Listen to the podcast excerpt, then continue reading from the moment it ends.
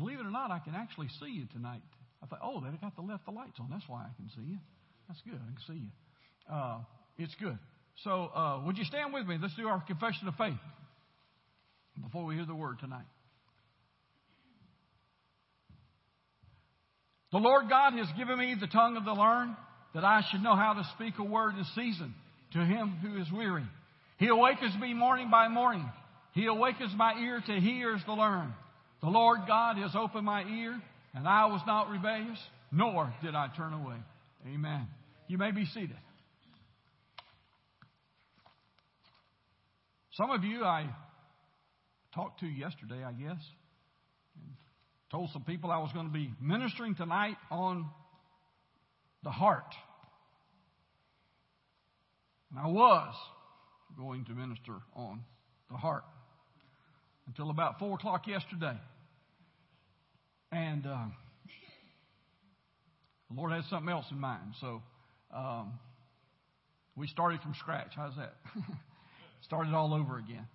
Uh, but uh, the title of my message, if it's not up there already, it's not up there yet. The title of my message is Are you living on the edge or on the solid rock? Are you living on the edge? You know, people talking about living on the edge. We talk about the, the you know, people living on the edge. People, some people living on the edge of success and failure. Some people are living on the edge of being able to make it and not being able to make it. People are living on the edge of things in their, that's going on in their life. They're, they're on that edge of whether or not they're going to be joyous today or whether or not they're going to be depressed today. They're, they're, they're living on the edge of whether or not they're going to be a make it through today or not going to be a make it through today. But that's not what I really want to talk to you about. I want to talk to you about people today uh, who are living on the edge. And I'm not talking about just people, I'm talking about Christians who are living on the edge instead of living where God wants them to be, and that's on the solid rock, that solid foundation that God wants us to live in. Because Satan attacks from every side. He uses the, the five physical senses that we have to be able to attack us and to be able to come against us and let us see things that disturb us, to hear things that disturb us. There's a lot of people disturbed about the things that they're hearing about this coronavirus. As a matter of fact, I, I just heard that 14% of people surveyed will not order Corona beer because they feel like they could get the virus. Folks, that's stupid. Now, all of them were Democrats, but that's still. I had to say it. I had to say it. Whatever. But the thing about it is, is the things that we hear, the things that we see, the things that we touch and things, and I never thought touching would be such a big deal.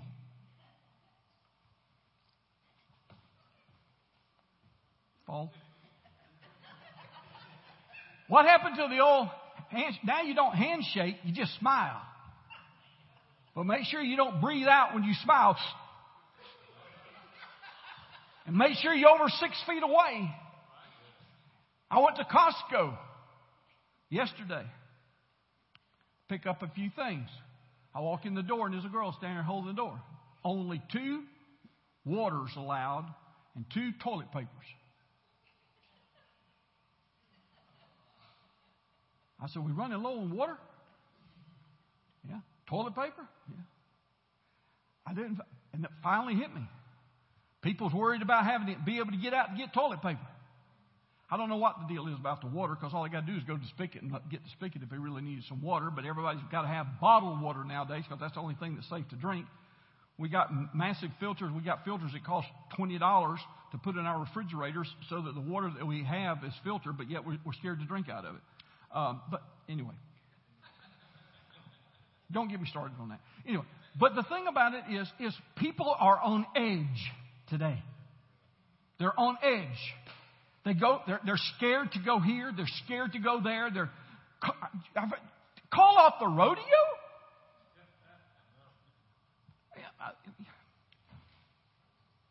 Well, the, the mayor, in Austin called off the, it's got a bunch of letters, SWTDEX, whatever, but it's some southwestern group that brings in people from all over the world and they come and they see all these, I, don't even really know what it is, but he called it off. So it scared everybody in Austin. So now he's having to go out and ask them and beg them to go out and eat in the restaurants because nobody wants to get out of the house. Because he scared them when he said, he said, it's okay for you to go out. We just didn't want all those other people to come in. You know, it's fear. Fear. People are on the edge of going crazy. There are people that are actually going through anxiety attacks because they're so scared.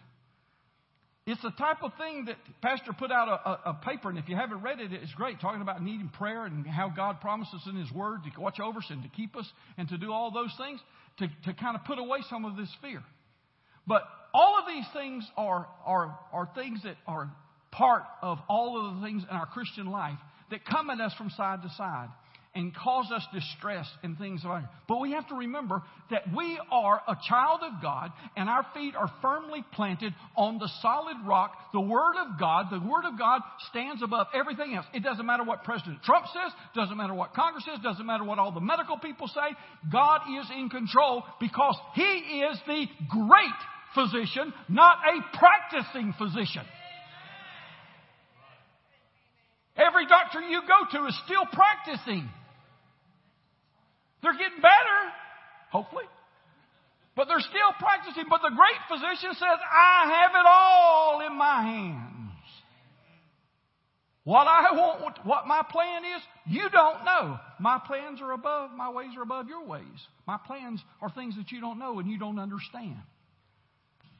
But tonight, I want to share a few minutes on this living on the edge. But what I'm trying to say here is when we look around the world today, we see all these, um, how we see sin creeping, maybe faster than creeping, into our churches. And we see Christians are becoming um, to look and act more like the world than the church. I really sometimes wonder if Christians are truly know that they're trying to live on the edge of Christianity instead of in its fullness. Because there are so many that are trying to hold on to their acceptability, their, ex, their part that wants to be seen, heard, and accepted of the world and still try to hold on to Jesus. So many people are living so far from the source that they're, they're kind of hanging by a thread on the edge. It's as though any day they could fall into a lost state because they're trying to hold on so much to the world. And because we talked about separation from the world, that Satan says, hey, I'll just bring the world into your church and have it accepted in the church. And therefore, if it's accepted in the church, then everybody's going to be all right with it. And so now we have the church being, the churches that are holding steady are being attacked and the other ones that are big and don't want to be attacked, they're just giving in. But you know, I know this is a new generation. I used to hear this when I was growing up. I, when I was growing up, and that was a long time ago.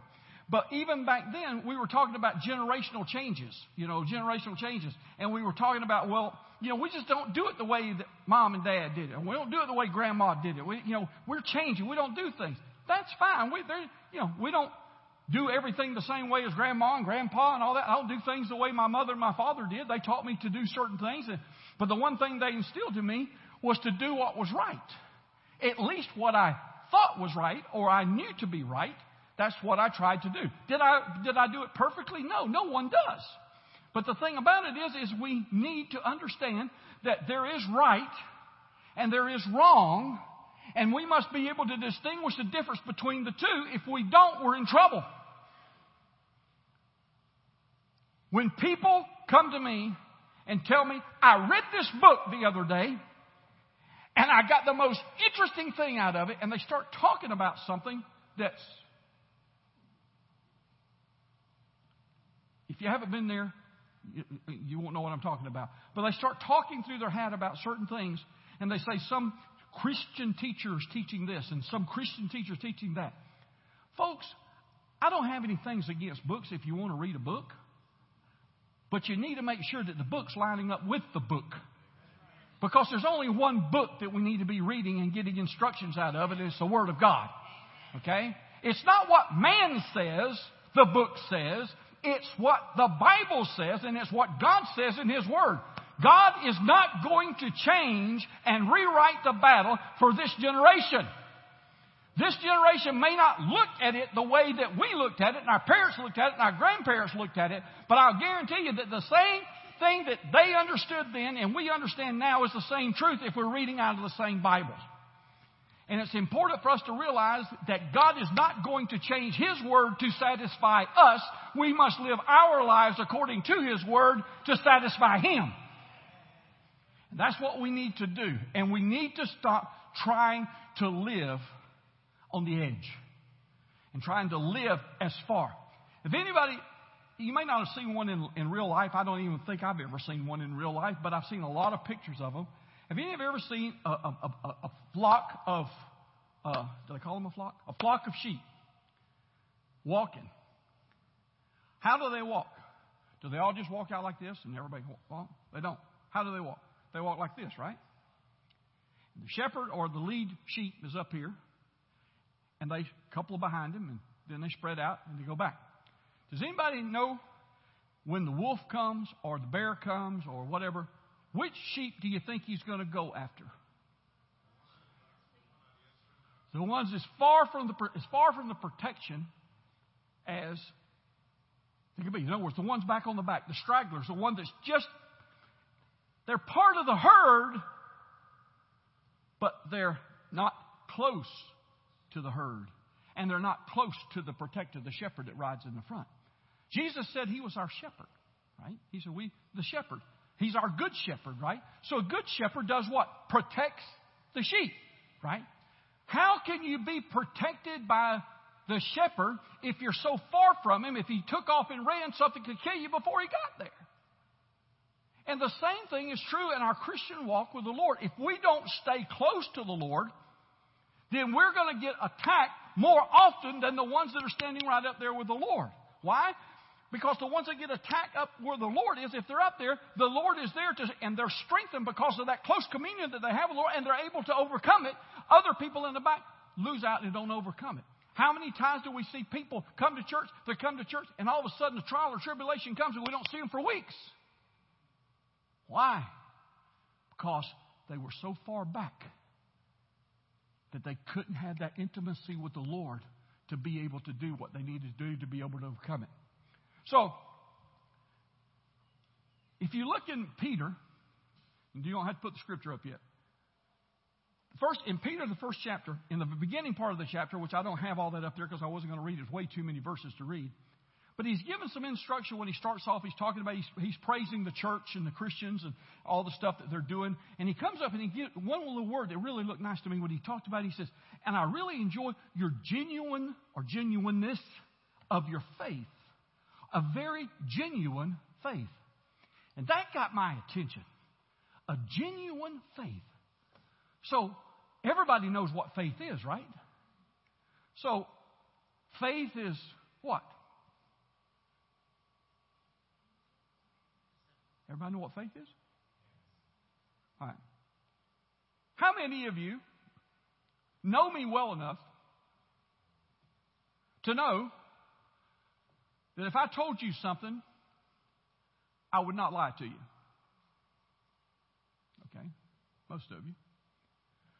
So, you have faith in me in what I say, correct? All right, Mike, you can just keep it to yourself, right?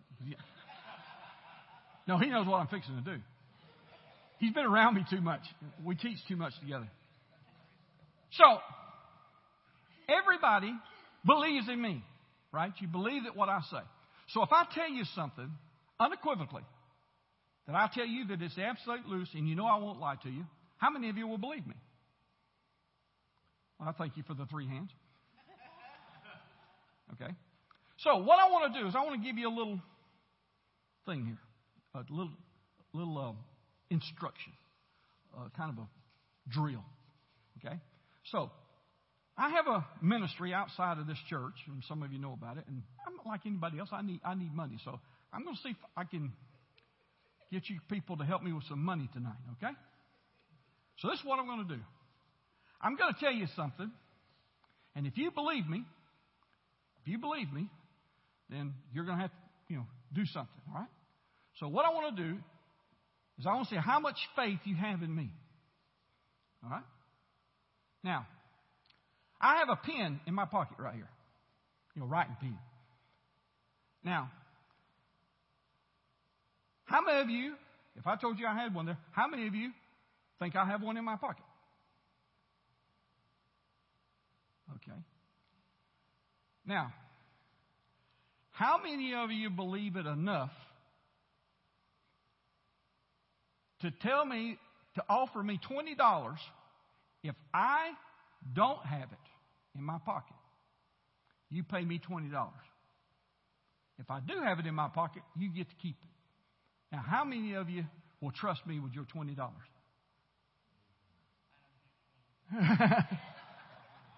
okay.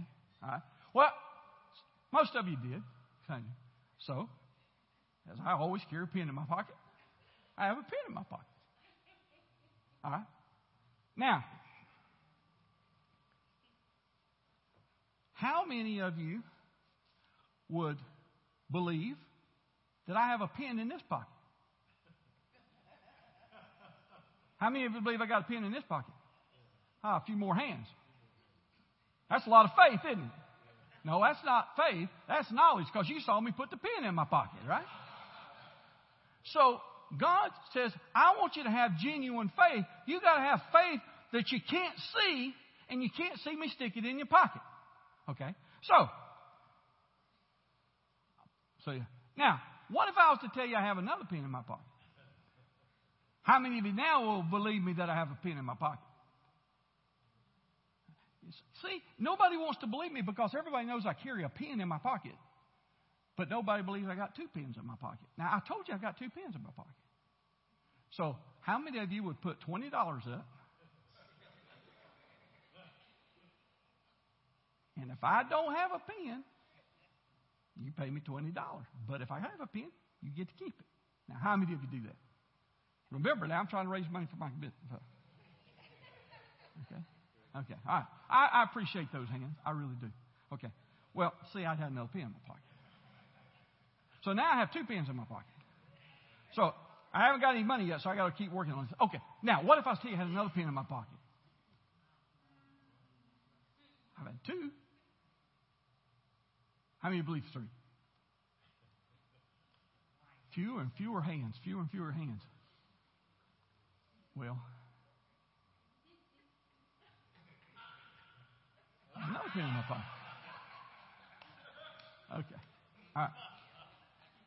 Do you realize that after three pins, 50% of you still do not believe what I say? 50% of you do not believe what I said.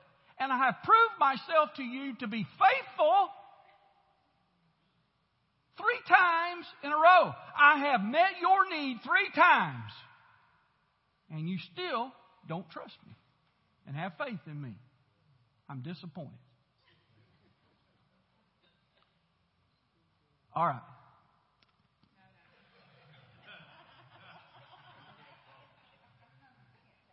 I forgot about the corona. All right. It's a hard crowd.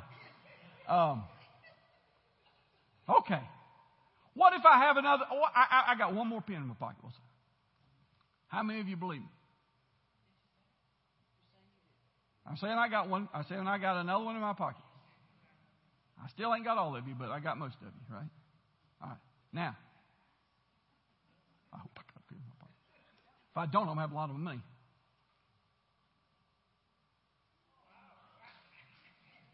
All right. Now, even with four demonstrations, I do have four pins. I'm not a magician. These are four pens. Even though I just gave you four promises kept, still not everyone believed. How many times does God have to meet your need before you can believe Him for the next one? Okay? That's faith. That's genuine faith. See, we think we have faith, but we have faith in our heads. The faith that lets me know my legs will walk, you know, that my hand will move. Why? Because one day a child crawled, scooted, and he crawled on his belly, then got up on his knees, started crawling around on his all sixes, fours, whatever you want to call it. Then one day he stood up. And one day he tried to walk. He'd hold on. He'd want to get to that table. But at some point in time, he had to turn loose and have faith in himself that he could do it. And that's how we learn how to walk. Our walk of faith is the same way. When he was talking here in Peter, I wasn't going to do a teaching on faith, that had nothing to do with it. But he said a genuine faith, and the genuine faith is what sustains us in our lives, in our walk of faith. It is a walk. Let us walk in love, yes. Let us walk in faith. Let us believe. And that's where we have to believe in God, even the things that you could not see. Because people don't have a problem when I say, How many of you believe I got a pen in my pocket? You don't, you don't have to believe. You know. I'm sorry I've been embarrassing me. My wife is totally and completely embarrassed. I must have showed my tummy. It's the only thing I figure out. But anyway, the, the genuine, I better put it back in his pocket. I won't be able to do my faith thing. Anyway. But the thing about it is, is genuine faith is what Peter saw in these people, their, their genuine faith. And then he says, I know that you're going through trials right now. You're going through temptation, going through all these trials and temptations. But you're going to have a great reward in heaven. Wouldn't it be okay if you're just able to, to live and to, to, to be an overcomer for this brief amount of time that we're going to be on earth, just to be able to receive your inheritance in heaven? And that's what we have to look at it, folks. We have to be able to make it because it doesn't do any good to walk all the way almost to the end and then fail before you get to the goal, which is to get to heaven.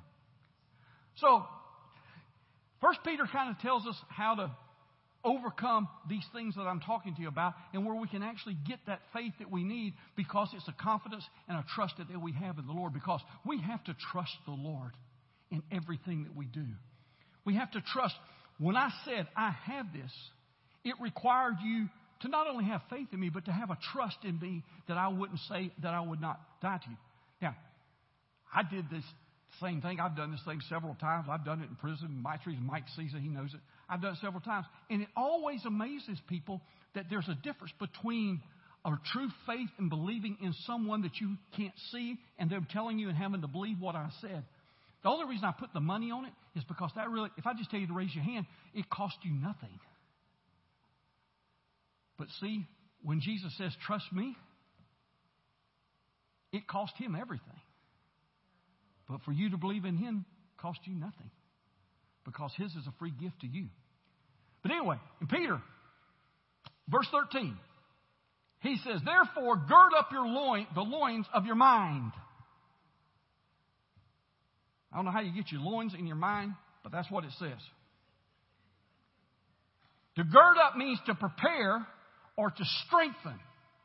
So you need to strengthen your mind and strengthen your mind that you'll be able to take action. You can't take action on something that you cannot believe in. And you can't unless you have a strength in that particular thing. Devil doesn't like to attack your strengths. He loves to attack your weaknesses. And believe me, you've confessed them to him enough, he knows every one of them. Anybody ever heard of somebody able to push somebody's button? You know, kids know how to push mom and dad's button. Wives know how to push their husband's button. And the husband knows how to push the wife's button.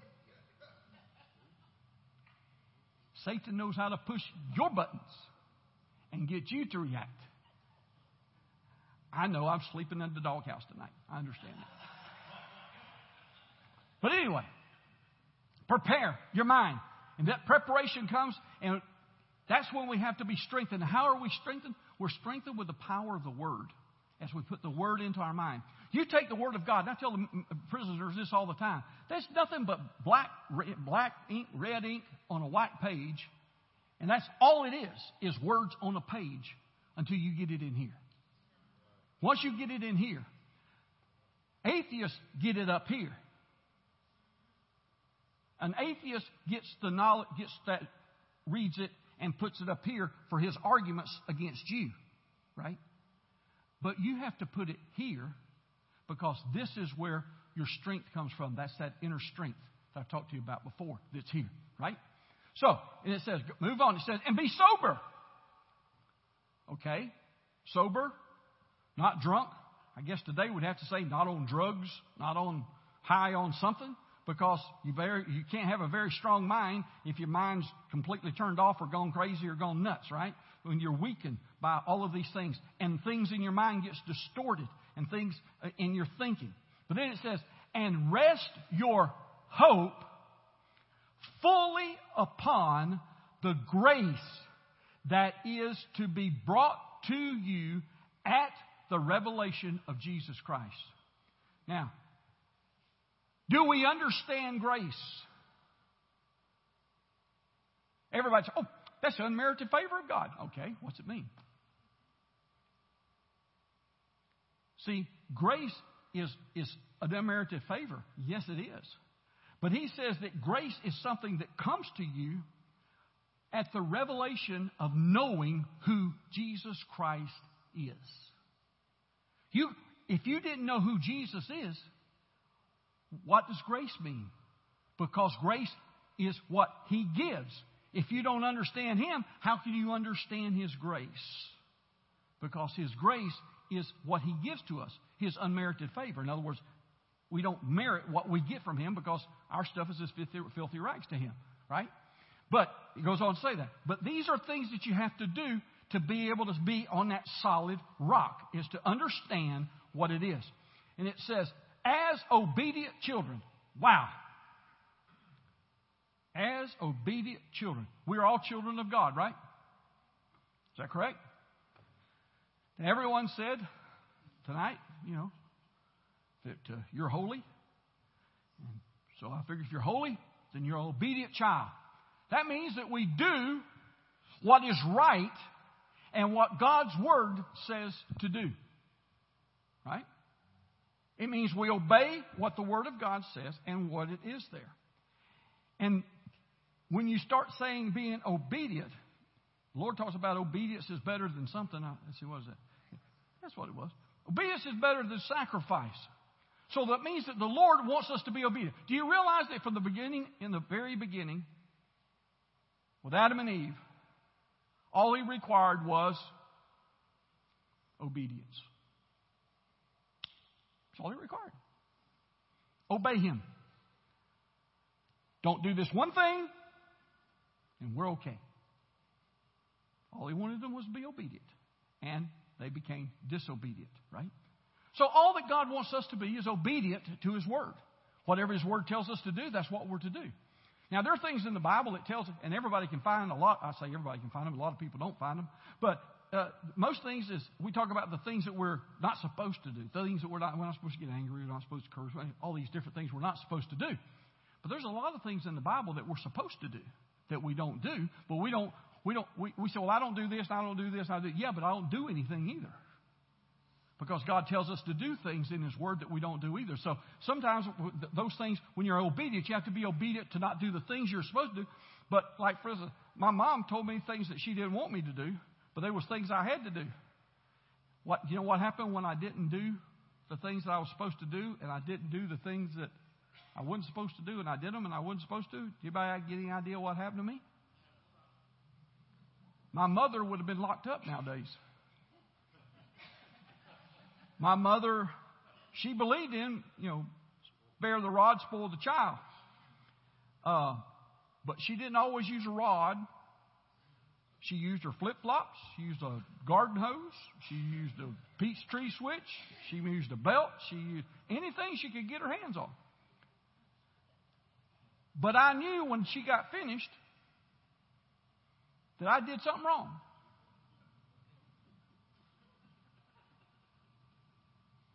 Children today, they don't know what they're doing wrong and right because nobody ever tells them. That's not us, of course, because you're the cream of the crop here. I'm talking about the world out there, you know. But it says, be obedient, children, not conforming yourselves to the former lust. Now, a lot of people think, well, this is just saying don't sin. It's not saying that. It's saying do not conform, which means you have to change something. To conform something, you must change it to make it right. That means that you justify something that's wrong as being right, or something that's right and make it wrong. Whatever. You conform and make it something. To conform something, you make it something that it's not. And it's they're not talking to the world. He's talking to the Christians. He's talking to these faithful, genuine, faithful Christians. Okay? That's who he's talking to. Talking to several churches there.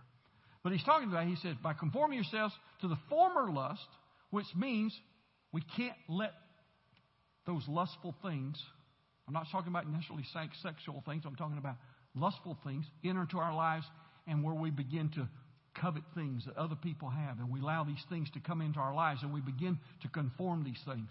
And it says, as you did in your ignorance, or as in your ignorance, which means when you were ignorant of what the Word of God says, because we don't understand the Word of God before Jesus Christ comes into our lives, right? So we, we, we had this ignorance, but now we don't have an excuse anymore. We know what the Word of God says. It's there. So be obedient and all those things, right? Uh, I gotta go. Okay. So, it seems today that in the church, many, t- many are trying to hold on to parts of the world, as I said before, and enjoy it like the things that they did when they were sinners. And many struggle with this, and it holds them back for that getting that closer walk to the Lord. Because they keep holding on. Because when we come out of the world, he says, come out of the world and be a separate people, right? So when you come out of the world, there's still this type of attachment sometimes we have to things that we really enjoyed as part of the world. Sometimes it's acceptance. Sometimes it's being light. Whatever. But the thing about it is, does is, is that more important than a close relationship with the Lord? And people have to make that choice in their lives to do that. But he goes on, so verse 15 it says, But as he who called you is holy, you also be holy in all of your conduct. Pretty straightforward, right? Be holy. Now, everybody here tonight said he's holy. I think everybody had their hand up. So, we know that we have to conduct ourselves and to do those things that are right and holy. See, holiness is a word we don't like to talk about unless we talk about God being holy. Used to, we talked about so much holy thing. Used to, you couldn't get people to raise their hand. I would go in church and say, How many feel holy today? I couldn't get anybody to raise their hand. I'd say, How many of you are sanctified today? I'd get everybody to raise their hands. Because everybody was sanctified. You know. It's the same thing. it's the same word. Okay? In the Greek, it's the same word. So the thing about whether you're sanctified or whether you're holy, is the same thing. So it is a separation. But in separation from the world, this is what happens. Many people, if this is the world, he says, separate yourself from the world. And that's the way we've we've been taught it, right? To separate yourself from the world. So they, they're part of the world and they do this. Now, they are separated from the world. Okay? That's not what the word means. The word says, be separated to God. So if this is the world and this is God, then when you're separated, you don't go from here to here. You must go all the way to here. That turns your back on the world, and now you face the Lord. Your separation is, yes, from the world, but you just don't separate yourself from it. You turn it toward God. All of the things that you look for here, you now look for here. You can't look both ways. You can't look to the world for one satisfaction, look to God for the other satisfaction, and be a separated people. Now, whether or not you believe in one time instant sanctification, whether you believe in progressive sanctification, I don't care. But, but sanctification is a movement from one place to another, turning our back on this one here. And we don't need to be doing this. Because this is where our life is in Jesus Christ. We have too many people wanting to do this holding on this way, living on the edge of, will I go this way or do I go this way? When God is saying, I want you wholly unto me. There's nothing but Him in front. There's nothing but blessings. Him, strength, everything is here. There's nothing left for us back there. And that's what we need to learn today. And the churches are wanting us to do this. Hold on to this because you enjoy it, but it's okay because all you have to do is love God. I wonder what my wife would think if I tried to hold on to a girlfriend over here at the same time I'm holding on to her. Would you accept that, sweetheart? Now, I know some of you wives might accept that. No, you wouldn't. But yet, the church is teaching us hold on to the world. All you have to do is love God. Well, sweetheart, I love you. I just, this one over here is just a playmate. I love you. Why, why doesn't that float? It doesn't float because it's not right. And it's the wrong thing to do. And the love that I have, if I'm doing that, is not the right kind of love. Because I have a lust back here that I may be calling love, and I have a love over here that's not a complete love because I'm not giving everything, because if I give everything to her, there's nothing to give over here. If you give everything to God, there's nothing in the world to give. If your source is to get from God, then the world gives you nothing. And that's what he's trying to tell us. Because holiness Holiness is turning everything over to God. Psalms 100 says, it's not in the things, but everybody knows it, but in Psalms 100 it says, enter, how's it put it? Enter into his gates with thanksgiving and into his courts with praise. That's a progression, right? Before you do anything, you thank God for what he's done, right? Thank you, Lord, for what you've done for me. I thank you, Lord, for blessing me, all that kind of stuff now. And then we move into the courts and we begin to praise Him for who He is. We praise Him because He's God. We praise Him because of all this thing. And then, that was in the Old Testament, and that's where the people had to stop. They could not proceed any further. All they could do was offer the sacrifice in front, take their sacrifice and, and sacrifice it. Then the priest would then take it to the altar. He would present it to God. God would consume in fire, whatever. All this stuff happened, and then it was received by God, and that's where it basically stopped. But then once a year, the high priest would make a sacrifice for himself, right? For his sins and all the things that he made sure all of his sins were forgiven so that he had no spot, no blemish, because he had to go before the presence of the Lord behind the veil into the Holy of Holies. And so they tie a rope around his leg. He walks in and put the rope in case he had sin in his life, because when he walked into the presence of the Lord with a sin, the bells around his thing were jingling, and they know he's dead, so they dragged him out from under the, because nobody else could go in there. If we knew that when we walked in that door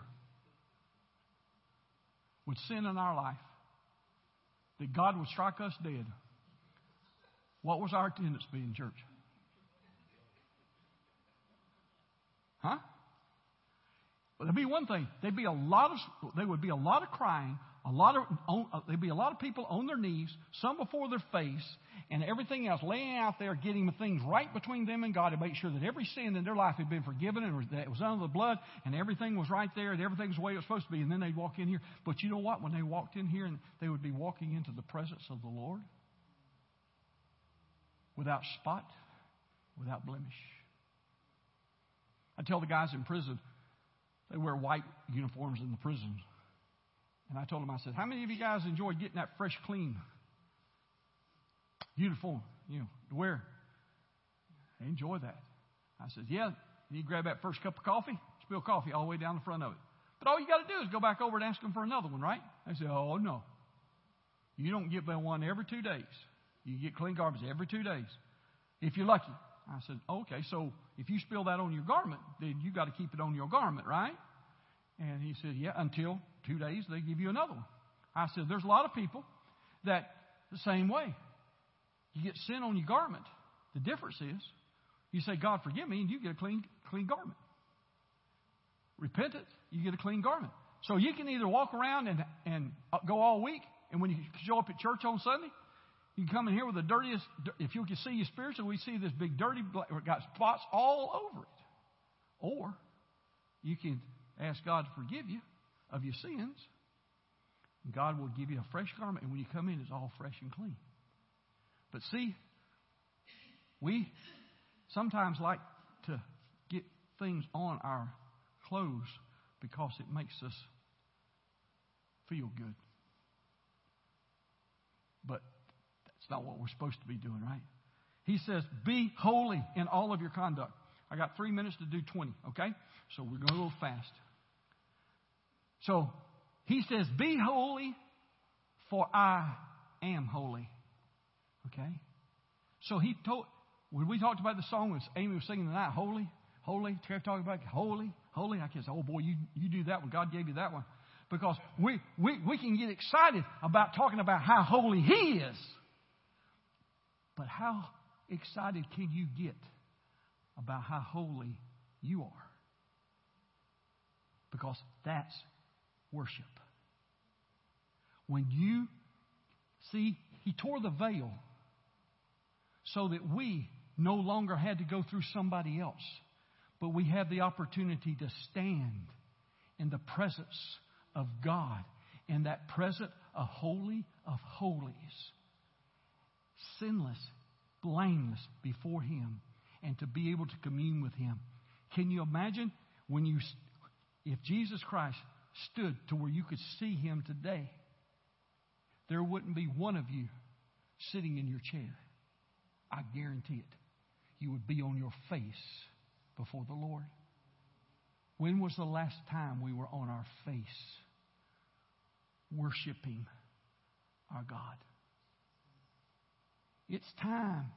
We took the altars out of our churches, but we shouldn't have taken the altar out of our worship. Find a place, even if it's not here, find a place. Gladys spoke about that place, that place that you find, that you can get to that intimacy, and that place that you can commune with God and you can worship Him before Him and weep before Him. Because I guarantee you, the day we stand, the first day you stand and you walk into glory, I guarantee you, when you see the light, you're going down right then. Because you will recognize for the first time who He is. Who He is.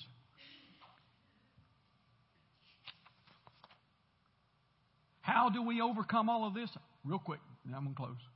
In James, fourth chapter, verses 7 and 8, it says this Therefore, submit to God. What did I say? Submit. What is submission? Turning everything over, allowing Him 100% control. Allowing Him to control. Submit to God. Resist the devil submit this way, resist this way. Okay? If this is Satan, the world, we have to resist. With every, with every temptation, it says that God offers an escape. And I've had people come up and say, but I just don't see the escape. I said, it's very simple. When you're tempted, the escape is very easy. People say, you just don't know. I said, I know. But it's an easy escape. We just don't take it. The easy escape is what? No. All we have to say, there is no temptation that's good, or it wouldn't be called a temptation. Satan does not tempt you to read your word, read the Bible. He does not tempt you to pray more. He does not tempt you to give more. Okay? He only tempts you things that you need to say no to. And that's the way he offers escape. It's a very simple thing, but people have a hard time finding it sometimes. He says, resist the devil, and he will what? Flee. That means run, get away from you. And here comes what Mike and I both, I guess, have taught a lot on. It's called the if and then. If you do this, then God will do that. Okay? If is not here, but it's pretty much there. It says, draw near to God. You could put an if in front of that. If you draw near to God, He will draw near to you. But you have to make the first move toward Him. Right? You have to draw closer to Him. Anybody realize that the closer you get to Him, the further you get from the world?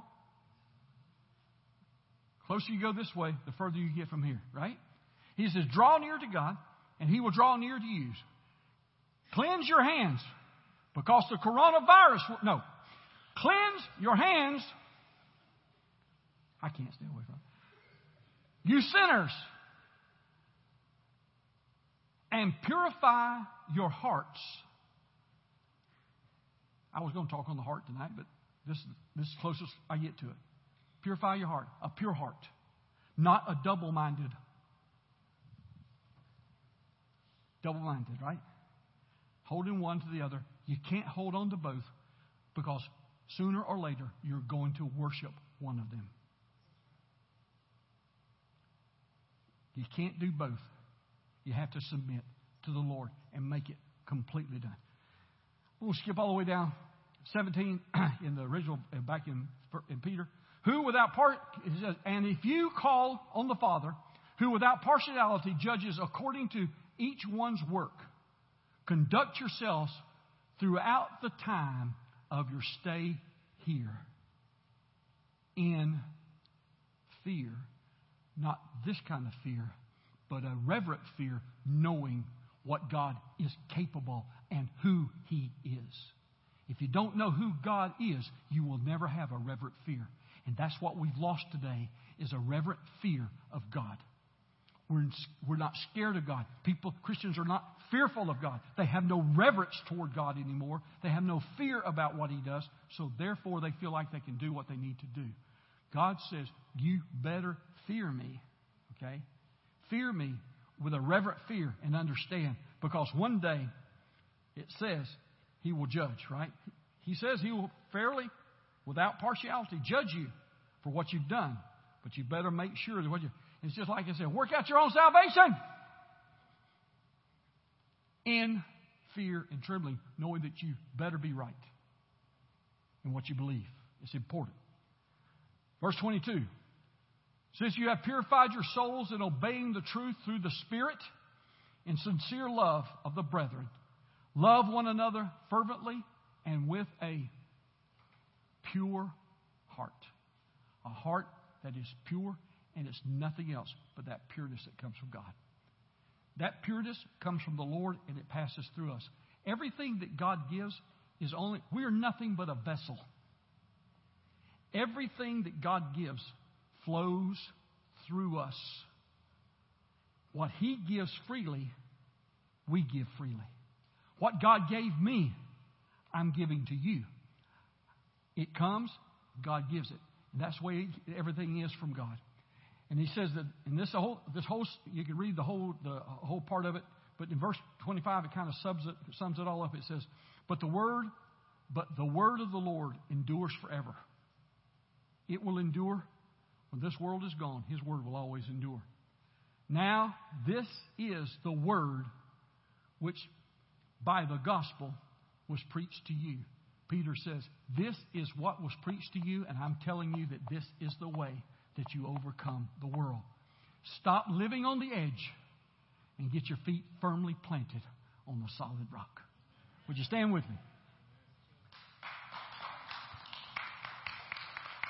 Father, we love you, Lord, we thank you, Lord, for this day. I thank you, Lord, for this word. God, I pray that the word that went forth tonight will take resident, Lord, in our spirits tonight. God, I pray that we, as a group, can take this word and hold fast to it and become the leaders that will lead the young people, the next generation, and the generation after that to seek your face, to not see what they can live with and get by with, but see how much they can draw close to the Lord and walk in the fullness and in the strength of Almighty God. I pray, Lord, that the Holy Spirit ministers, God, to each and every life. I thank you, Lord, for your word. I thank you for your anointing. I thank you, Lord, for the word that you've given me. I pray, God, that it has meant something and someone tonight will have grown through it. And I thank you for that. In Jesus' name. And everyone said, Amen. God bless you. The Lord be with you as you go. Thank you.